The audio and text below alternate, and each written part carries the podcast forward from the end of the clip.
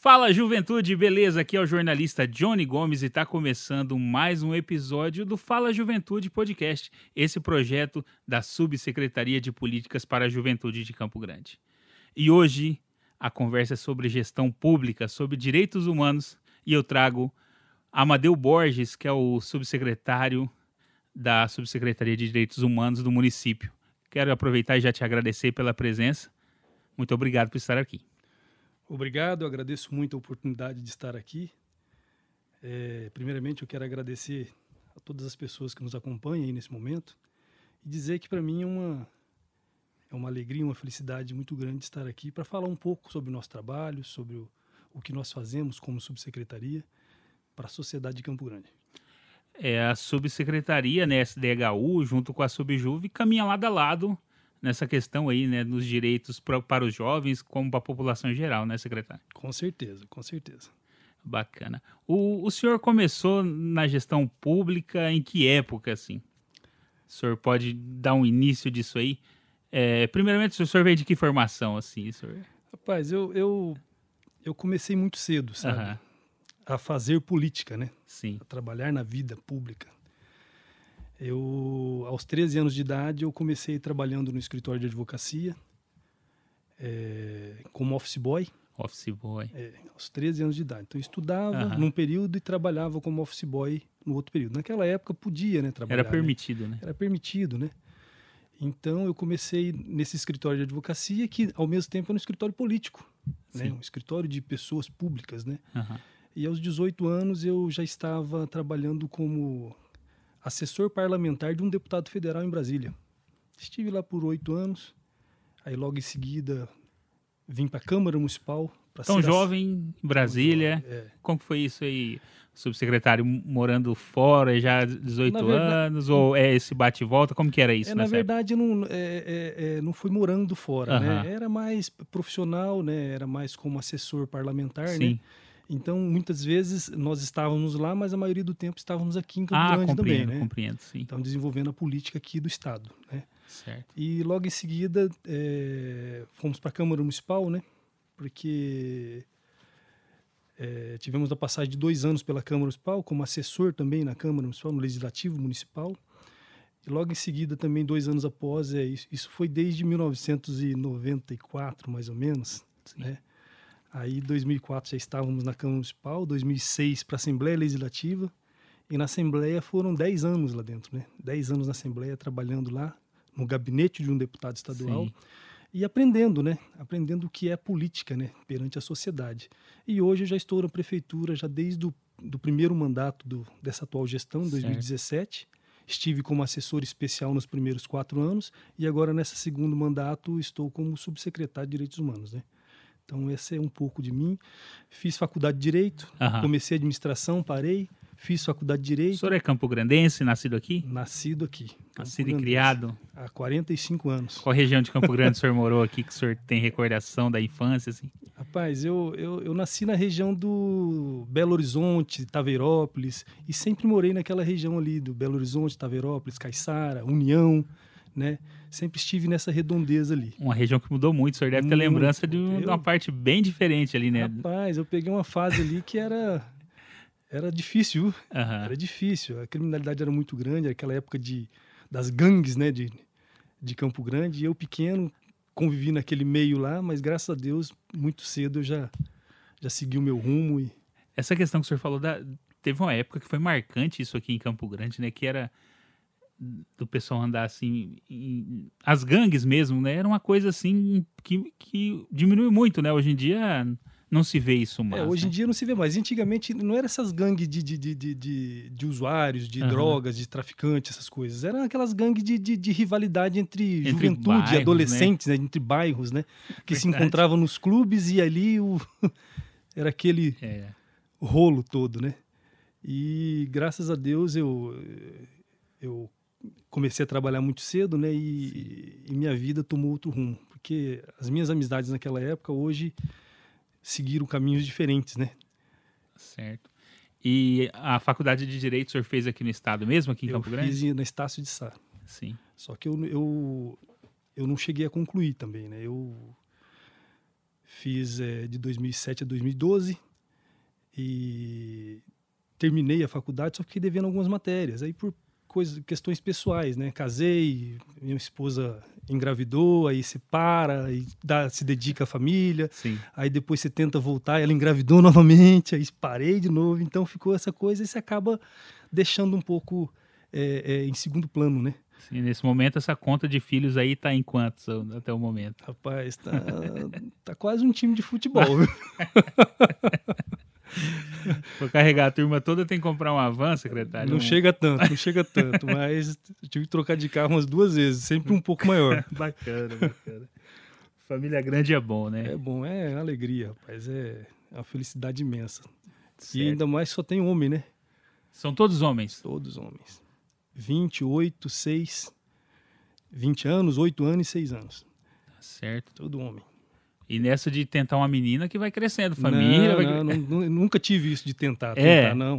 Veio natural. O negócio de tentar você sempre erra, né? Verdade. E vai acumulando. Mas é assim, rapaz, é gratificante demais, é, é o que eu tenho de mais valoroso na minha vida, é isso, sabe? A família, né? Graças a Deus.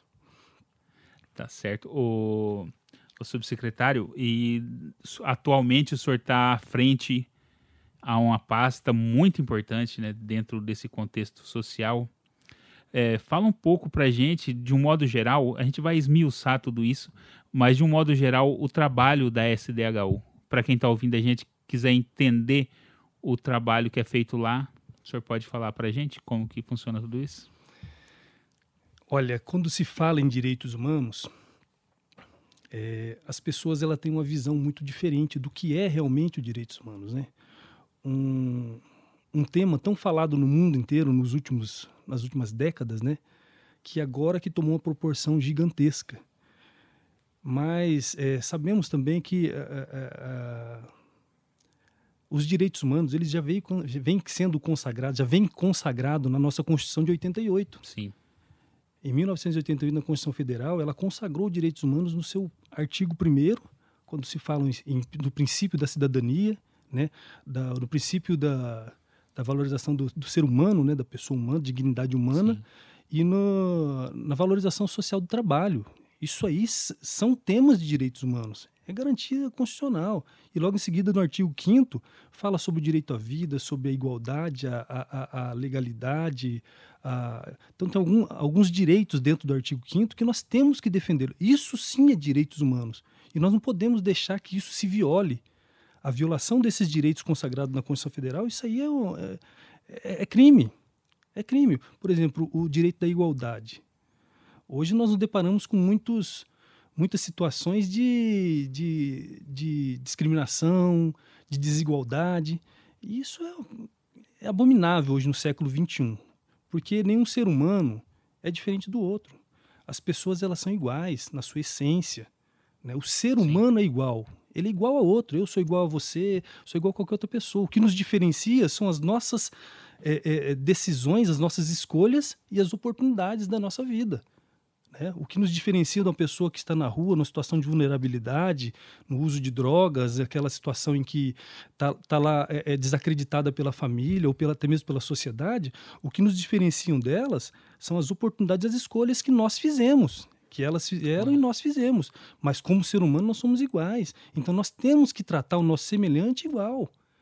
O mesmo valor que nós temos, aquela pessoa que está naquela situação tem que ter também.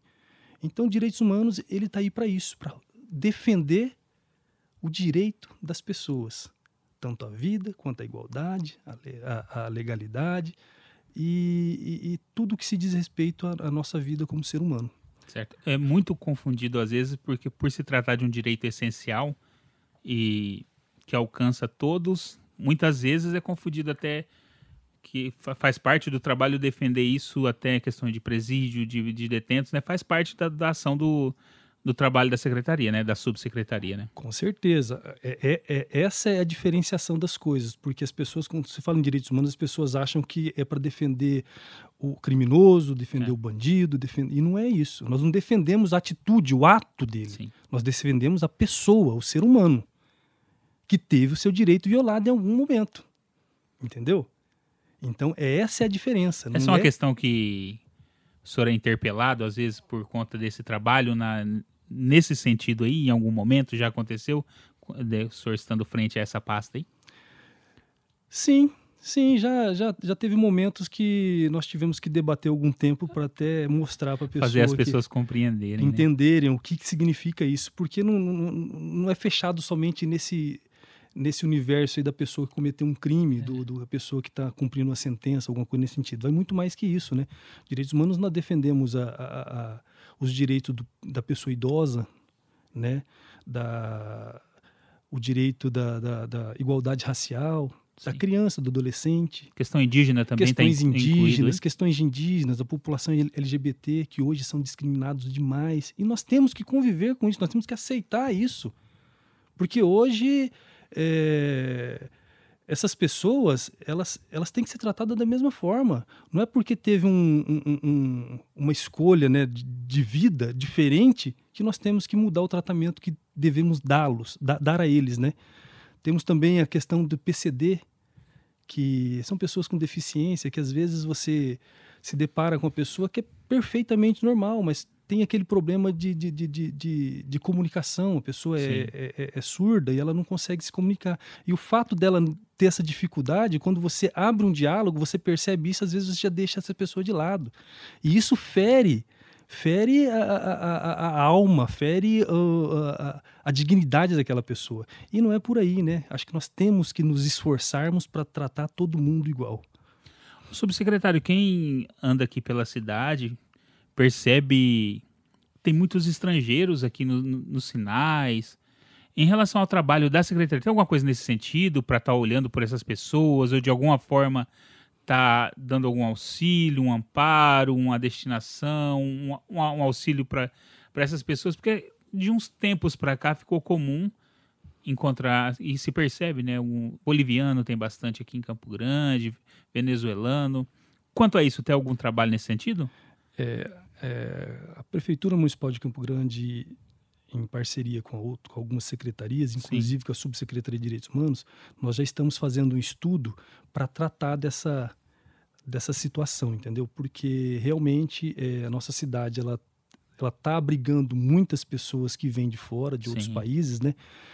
Muitos já estão aqui é, legalizados, mas outros não. E alguns estão de passagem, porque eles usam isso, né, como assim, ah, estamos aqui de passagem, estamos pedindo dinheiro nas esquinas para continuar a viagem, para ir para tal lugar. Sim. Então eles passam por aqui. Mas é, a grande maioria ela permanece aqui e, e, vive dessa forma. Então nós temos que sim desenvolver algum, alguma política pública para para resolver essa situação. Então a prefeitura já está fazendo um estudo através das secretarias, né, em parceria para para cuidar dessa causa. É é uma característica da nossa cidade ser receptiva, né? Com certeza. A nossa cidade foi criada em cima disso, né? E é uma mistura, nessa né? miscigenação de, de várias culturas. O próprio tererê, a chipa, é. é. a, a, nossa música, né? São uma mistura de influências que cria uma identidade, esse misto que cria essa identidade campo grandense e sul-mato grossense. Você concorda com é, isso? É verdade. Campo Grande é, é, é, faz parte de um estado extremamente receptivo. Hoje nós o que temos de imigrantes aqui em Campo Grande, paulista, carioca, é, é, é, gaúcho, é, mineiro, nordestino, tem muita gente. É uma mistura de, de, de, de como que eu vou dizer, de etnias ou de, de raça ou de, de, é. de, que é muito grande, né? E agora os estrangeiros. Né? Sim. E isso já se começa a falar num fomento disso tudo, de Campo Grande se tornar um corredor, no momento em que já se fala em rota bioceânica, né, que Campo Grande vai se tornar aí uma, uma passagem de uma interligação. É, com relação a isso, já se pensa alguma coisa relacionada a direitos humanos, ações pra, para trabalhar esse novo futuro com as possibilidades que com o advento aí da rota bioceânica? é preocupante. É preocupante porque nós vamos receber pessoas de, de vários lugares do país e do inclusive dos países vizinhos, né?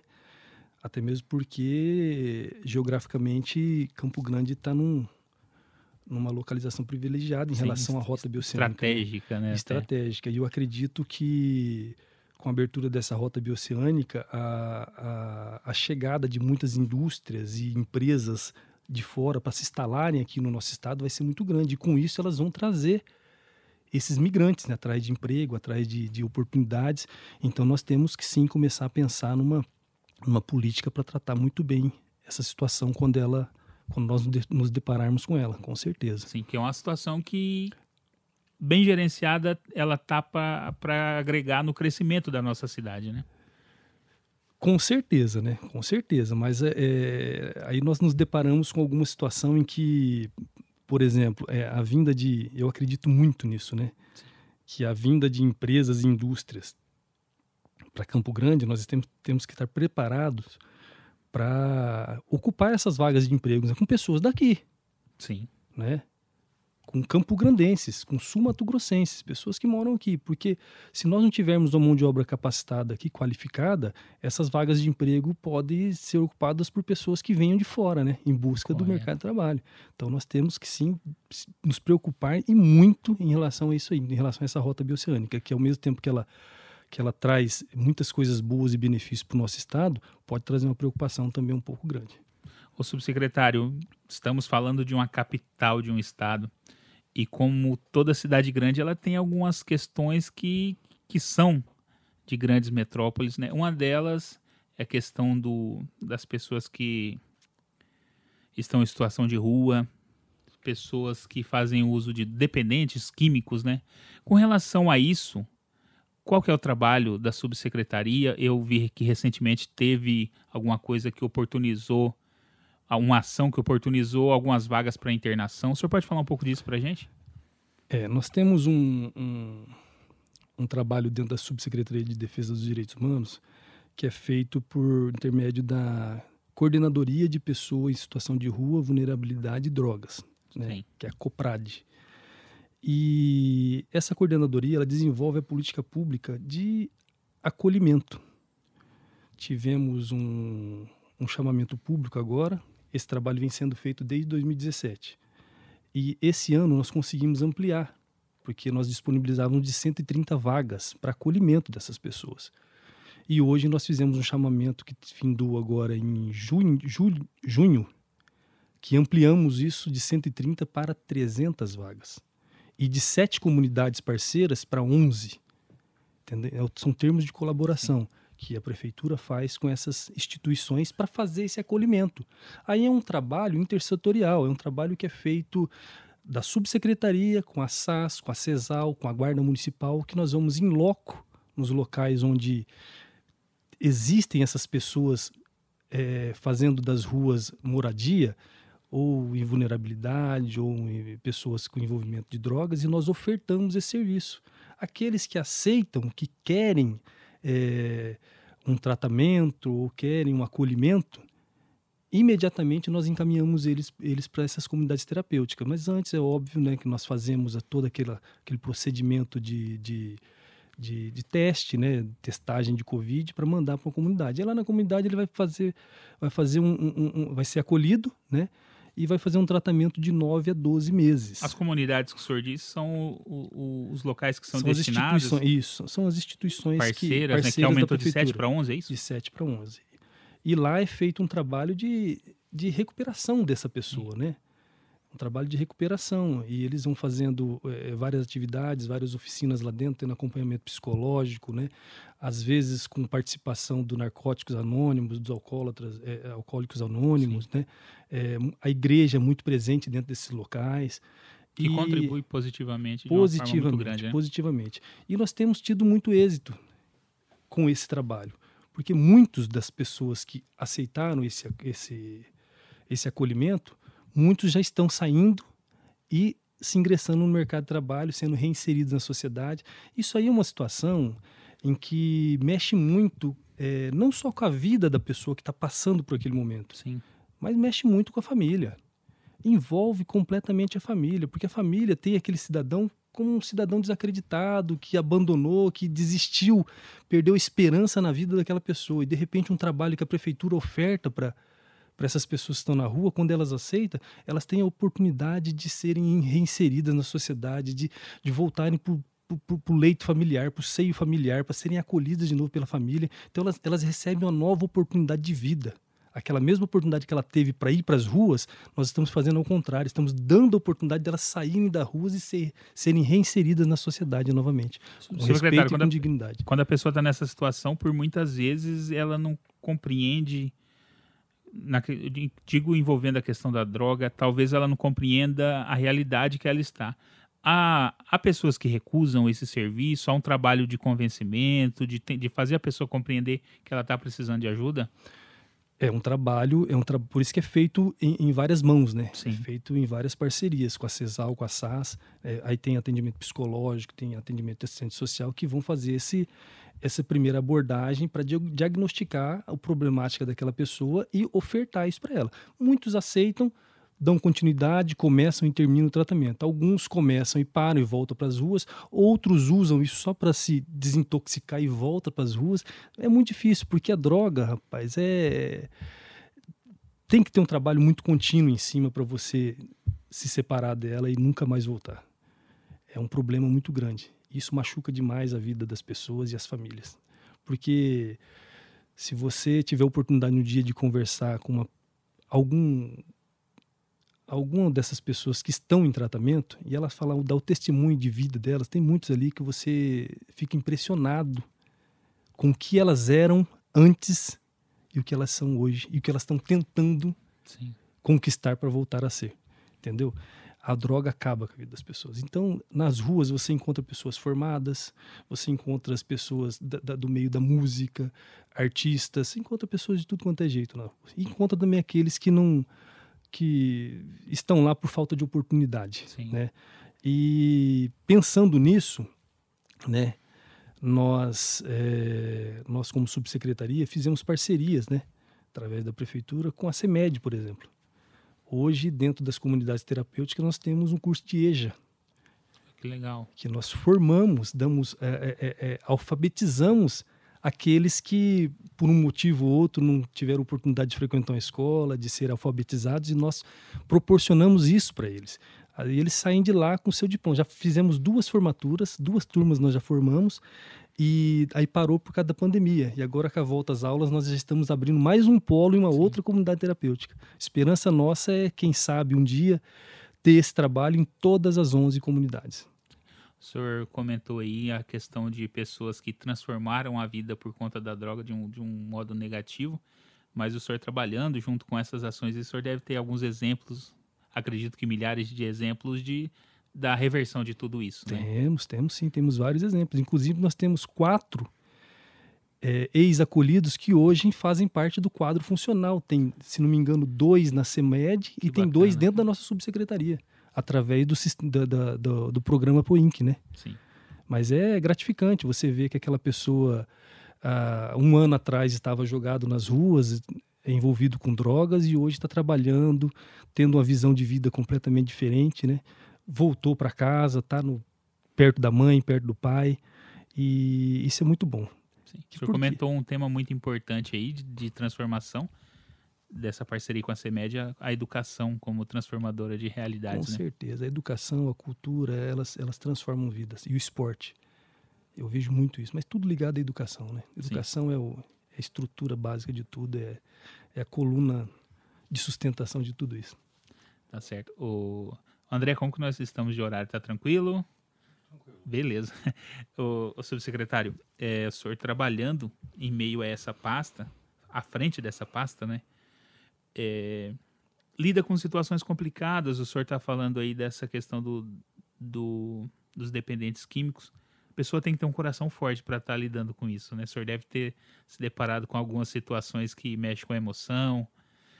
Como que é? Tem alguma coisa nesse sentido ou não? Tem que ter, rapaz, tem que ter. Principalmente quando você começa a ouvir as histórias. As histórias das pessoas. Eu não vou citar nomes, mas eu conversando com uma dessas pessoas, desses adictos, né, que estão em recuperação, e ele contando um pouco da vida dele, Sim. duas pessoas que me, sabe, assim, me fizeram refletir um pouco. Um era ex-peão de rodeio, O cara ganhou vários prêmios no Brasil, foi para fora, para o exterior, disputando esses rodeios. O cara estava com uma situação de vida muito boa, tinha frota de caminhão de boiada, tinha boiada e começou a experimentar droga. Por brincadeira, por participar de festa com os amigos, começou a usar droga. E nisso ele foi usando, usando, de repente ele começou a traficar dentro do meio do rodeio. E resumindo a vida dele, ele perdeu tudo. Tudo. Saiu do Paraná a pé e veio parar em Campo Grande. E foi acolhido aqui numa das nossas instituições de acolhimento. Bacana. Hoje, ele não usa mais droga. Hoje, ele faz parte do quadro de voluntários da comunidade tá Legal. e está trabalhando, ajudando outras pessoas a se recuperarem. E um outro que também é, é, é, me sensibilizou bastante, ele era caminhoneiro, caminhoneiro e transportava é, carne, né? Esses Sim. caminhão baú refrigerado. E esses caminhão quando eles saem, eles não podem ficar parando, tem que o cara saiu de um lugar, tem que já chegar no outro lugar sem parar, dirigir o tempo inteiro. E ele começou a usar, usar drogas para se manter acordado para dirigir a Sim, noite inteira e para tá se manter ativo. ativo ali dirigindo, para ganhar o sustento da família. Só que os dias que ele estava em casa, ele sentia tanta falta da droga que ele tinha que entrar no caminhão dele, ligar, dar uma volta na quadra para poder usar drogas dentro do que ele só Meu usava Deus. dentro da gabine do caminhão. Sim. Só usava ali dentro. Na cabeça dele ficou associada a dependência. Ficou associada né? aquilo. E hoje ele está em tratamento, está bem, está bem, e tá com uma visão completamente diferente. Restabeleceu a família dele, o vínculo familiar, esposa, filhos. Então tá é, é, é bom de ver, é gostoso de ver, é gratificante isso, entendeu? Sim. Eu fui criado aqui na toda a minha infância e adolescência, região da Vila Margarida, ali, do bairro Cruzeiro, Paulo VI, Vila Rica, região norte de Campo Grande. Lá no bairro onde morei, por algum tempo, assim, a questão da droga foi uma, uma devastação, do, bem nessa faixa etária minha ali, do pessoal que está hoje em dia com 30 anos. Foi complicado. Perdemos muitos amigos para droga. Amigo de infância, assim, próximo, considerado irmãos, perdemos. E, e, e o que eu me recordo muito é essa transformação da pessoa, da gente não reconhecer mais aquela pessoa que a gente conheceu. E por mais que a gente tentou, porque a gente perdeu amigos e era uma turma muito grande ali de amigos, né? O pessoal do futebol e tudo. A gente tentou resgatar da forma que a gente, que a gente podia, né? Tentando trazer para mais para próximo da gente, para não se envolver com aquela questão da droga. Mas a gente acabou perdendo. Teve alguns que saíram disso, outros não, assim. Mas a gente acabou perdendo alguns amigos. Para o jovem de hoje em dia, que está ouvindo essa conversa, só os relatos que o senhor já disse aí, já são uma mensagem positiva para os nossos jovens. Para essa questão da droga, o jovem de Campo Grande, qual que é o conselho, a dica que o senhor deixa assim, quando a pessoa se deparar com isso ou com a situação semelhante a essa que eu disse? Hoje, poucas pessoas é, sabem, mas a prefeitura de Campo Grande ela disponibiliza esse trabalho de atendimento e de acolhimento através da Subsecretaria de Defesa dos Direitos Humanos. Só que como a droga é uma, é uma situação em que envergonha a família, em que traz muito sofrimento, a família tem um caso desse dentro de casa e não sabe onde buscar ajuda, não sabe o que fazer e, as, e acaba muitas vezes deixando aquela pessoa que tem esse envolvimento com drogas solta e ela acaba indo para as ruas. Então, para essas pessoas que é, não sabem onde buscar, nós temos a nossa Subsecretaria de Defesa dos Direitos Humanos, estamos lá de portas abertas tá, para atender através da nossa coordenadoria, para atender as famílias, atender essas pessoas que a realmente... A parte de aconselhamento envolve isso também? Tudo, tudo. Nós temos um núcleo de atendimento psicossocial e jurídico Sim. que faz esse atendimento psicológico ou, ah, ou de assistente social explica, né, passa todas as orientações possíveis para tentar resgatar essas pessoas.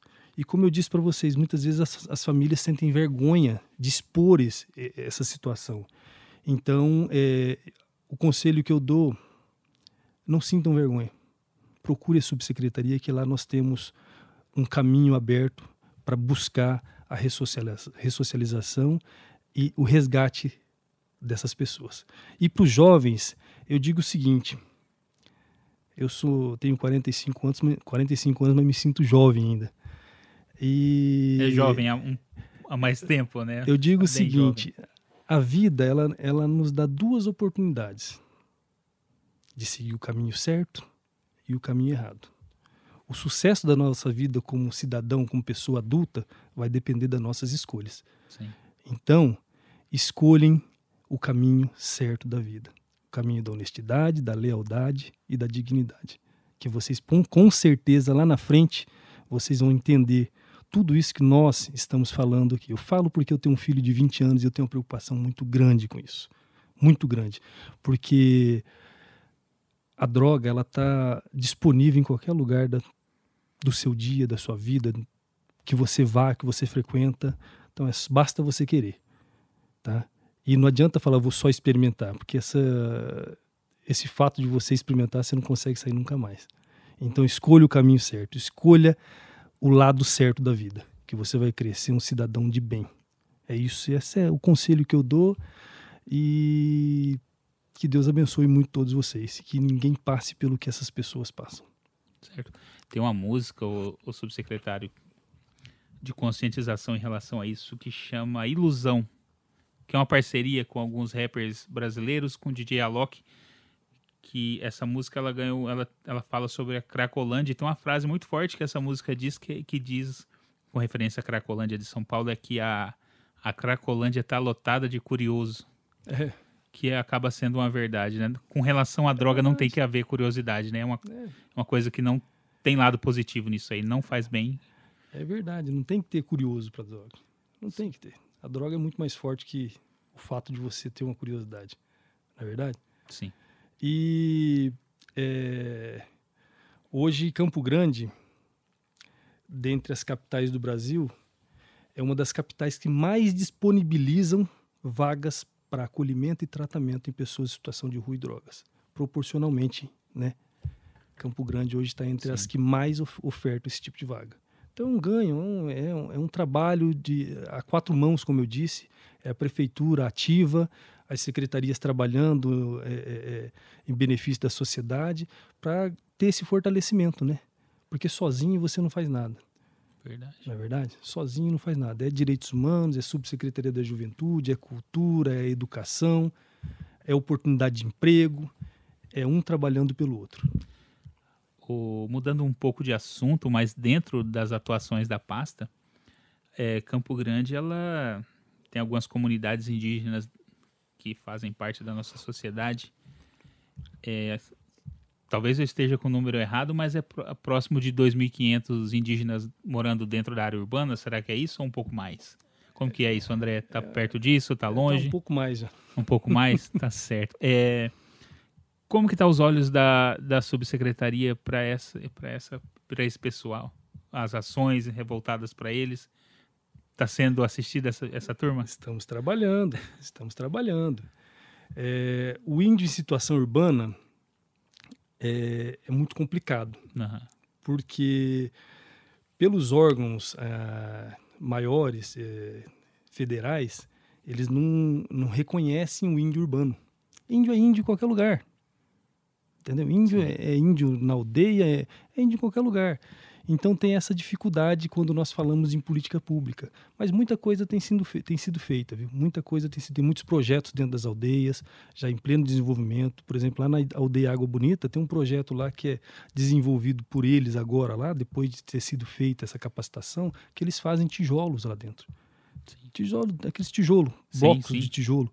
E já estão vendendo, já estão é, produzindo e vendendo. Gerando renda. Gerando renda. Tem a piscicultura, tem a, a parte da, das hortas, né? Isso é, então tem muita coisa sendo feito. A questão da educação, a valorização da cultura indígena, nós estamos buscando é, é, preservar isso aí, porque vem se perdendo ao longo do tempo, né? Vem se perdendo ao longo do tempo. Então é, tem um, um olhar bem, bem cuidadoso em relação às comunidades indígenas, pode ter certeza disso. Sim, eu percebi isso porque a partir do momento em que houve o convite para o senhor estar aqui no podcast, eu estou estudando a história e o trabalho do senhor e em conjunto com a, com a subsecretaria e eu percebi isso. Uma das coisas, que é um tema que eu quero abordar com o senhor agora, envolvendo essa questão indígena, foi a questão da vacinação também. Foi um ganho muito esse, grande, foi uma vitória. Sim, para a etnia indígena, né, para os indígenas da nossa capital. E já falando dessa questão da Covid, da pandemia, como que foi isso aí dentro da pasta do senhor e as ações para isso tudo? Deve ter tido muito trabalho em relação a isso, né? É, foi, é, é, em relação às comunidades indígenas e às comunidades quilombolas, foi Sim. muito difícil, porque nós conseguimos a vacinação tanto para os índios urbanos quanto para pro, pro, os quilombolas, né?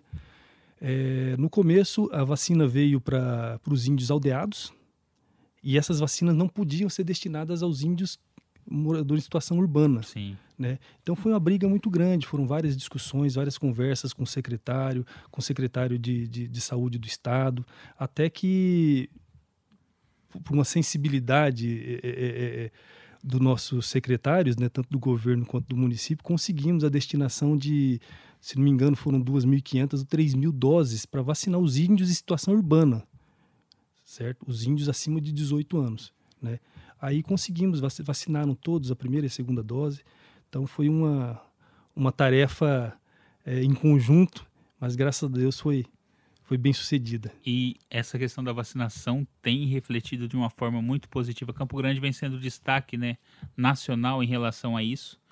Em uma pandemia, acho que o melhor é que ela não exista, né? Mas em Campo Grande está está sendo destaque em relação a esse, a esse trabalho. Recentemente, vacinamos pelo menos com a primeira dose metade da nossa população de, da nossa capital, né?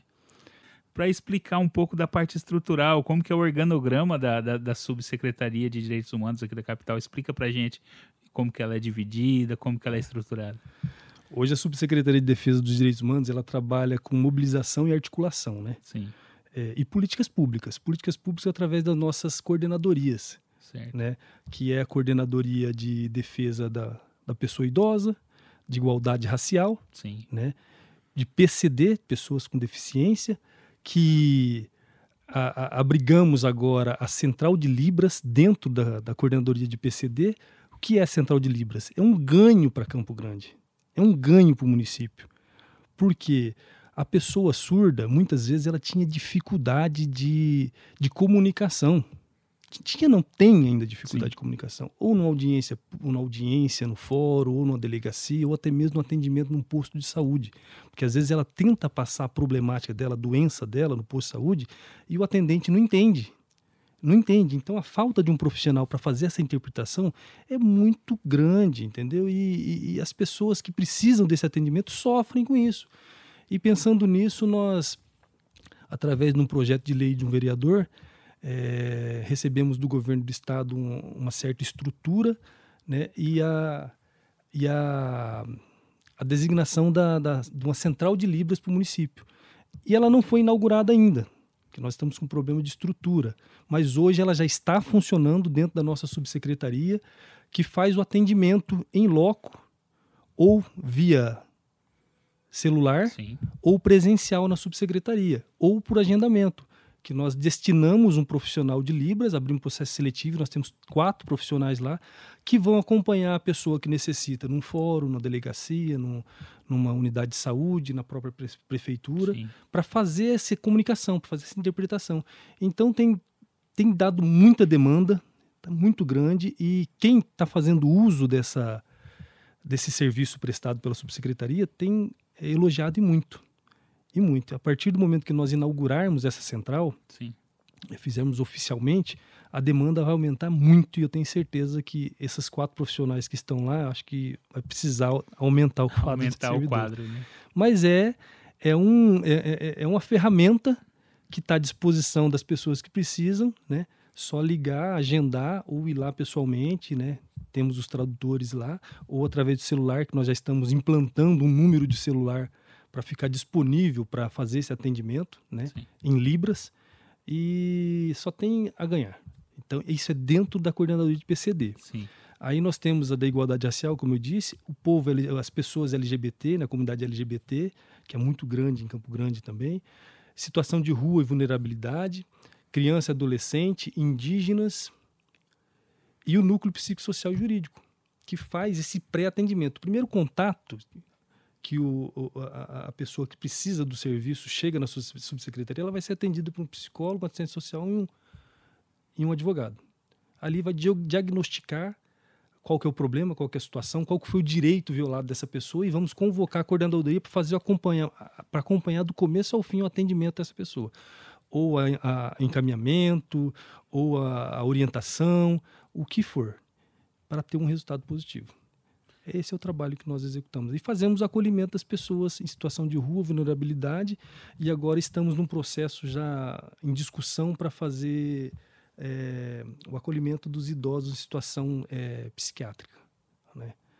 Isso é uma discussão que nós estamos tendo, que Isso está em processo de... É, é, porque envolve muitas outras coisas, né? Sim. Então ainda não, não existe essa certeza que vai ficar sobre nossa atribuição ou não. Mas estamos discutindo sobre isso. O senhor falou da parte todo o organograma e aonde que a, pessoa encontra e quais são os contatos para o para o cidadão entrar em contato e ficar sabendo das ações e buscar o atendimento da SDHU? Hoje nós estamos atendendo, a Subsecretaria de Direitos Humanos, ela, ela atende na rua Barão do Rio Branco, número 2260, Sim. ou pelo telefone 2020 1181. E pelos nossos canais de comunicação nas redes sociais, né? Que é Instagram, Facebook, né? E por aí afora. Tá certo. é, a secretaria ela mudou de endereço recentemente e passou por uma reestruturação, é isso mesmo? Fizemos uma reestruturação, porque é, inserimos o comitê Pop Rua, né? Sim. Na, nas nossas atribuições e a central de Libras, né? E mudamos também essa questão do que era uma coordenadoria para é, é, coordenadoria de direitos violados. Aí nós excluímos a coordenadoria e montamos o núcleo psicossocial e jurídico, que faz essa, esse atendimento. Entendeu? Então teve que passar por essa, essa reorganização. Mas foi para melhor, pode ter certeza. Sim, uma mudança para melhor. Pra melhor. Mudança para me melhor é sempre bom, né? A mudança, eu acredito que ela sempre Sim. tem que ser para melhor, né? Sim. Porque não tem, tem sentido mudar para pior. Né? Tem gente que fala que antes de melhorar, piora um pouco. Em algumas situações, eu ouvi essa frase mas é para você ver que ela tem sentido nisso que eu vou dizer. A pessoa reclamando do trânsito aqui do centro da nossa capital, mas está assim porque está passando por uma reformulação, né? Daqui uns dias tá, o nosso centro vai estar tá outra coisa, né? É. Quando a coisa está acontecendo, as pessoas reclamam, mas é. depois que está pronto, eles falam: olha que coisa linda que ficou, né? Que bom. Verdade. mas é tudo na vida tem que ter tem que ter o lado difícil, né? Sim. Se tudo fosse fácil, não teria graça. Verdade. É verdade? É verdade. É... Agora estamos bem próximo do, do fim da nossa conversa, mas antes, o senhor falou de tanta coisa boa, o senhor trabalha com um assunto tão importante. Qual é a mensagem que o senhor deixa para o jovem, o senhor que começou a trabalhar desde cedo, hoje em dia destaque na nossa na sociedade? Qual que é a dica que o senhor deixa para o jovem para ele ser um expoente também, um destaque na nossa sociedade e para trilhar pelos caminhos corretos da vida? Rapaz, você dar dica é uma responsabilidade muito grande. Verdade. Né? É uma responsabilidade muito grande. Mas eu deixo uma mensagem positiva no sentido de que nós temos que perseverar. Nós temos que buscar sempre o melhor da nossa vida. Nós temos que ser o diferente, fazer diferente, mas sempre dentro da, da lealdade, da dignidade e da honestidade. Então, a todos aqueles que estão ouvindo, nos ouvindo, o conselho que eu dou é, é que não desistam. Façam o melhor de si, mostrem a realidade de que você é e busque tudo aquilo que você sonha. Porque, como eu disse para você, nós seres humanos somos todos iguais. Todos iguais. Nós somos feitos de carne, osso, sentimento e emoções. A diferença, o que nos diferenciam são as nossas escolhas e as oportunidades que nós temos na nossa vida. Então escolha bem e aproveite as oportunidades. É com essa mensagem bonita do nosso subsecretário de Direitos Humanos do município, Amadeu Borges, que a gente vai encerrar a nossa conversa de hoje. Subsecretário, quero aproveitar e te agradecer. Espero que o senhor tenha gostado da nossa conversa. Eu que agradeço e, como eu disse, eu estou muito contente de estar aqui, tá? Me sinto lisonjeado por ser convidado para participar desse momento. Mas eu quero agradecer muito à Subsecretaria da Juventude pela oportunidade, pelo momento que nos disponibilizou aqui e pela acolhida que sempre nós temos com vocês lá, né? Que o atendimento é sempre muito bom, né? Sempre, sempre se coloca à disposição para as parcerias, né? Essas coisas todas. E quero dizer também que nós da Subsecretaria de Direitos Humanos estamos à disposição para sempre que precisarem nós estarmos lá de portas abertas para recebê-los, tá bom? Muito obrigado, que Deus abençoe a todos. Um beijo no coração de todos vocês e que Deus abençoe. É isso aí, mais uma vez, muito obrigado. E obrigado a você que ouviu o nosso podcast. E lembrando que para nos encontrar e deixar sua dica nas redes sociais é em subjuvecg. Arroba subjuvecg. Muito obrigado e até o próximo episódio. Valeu!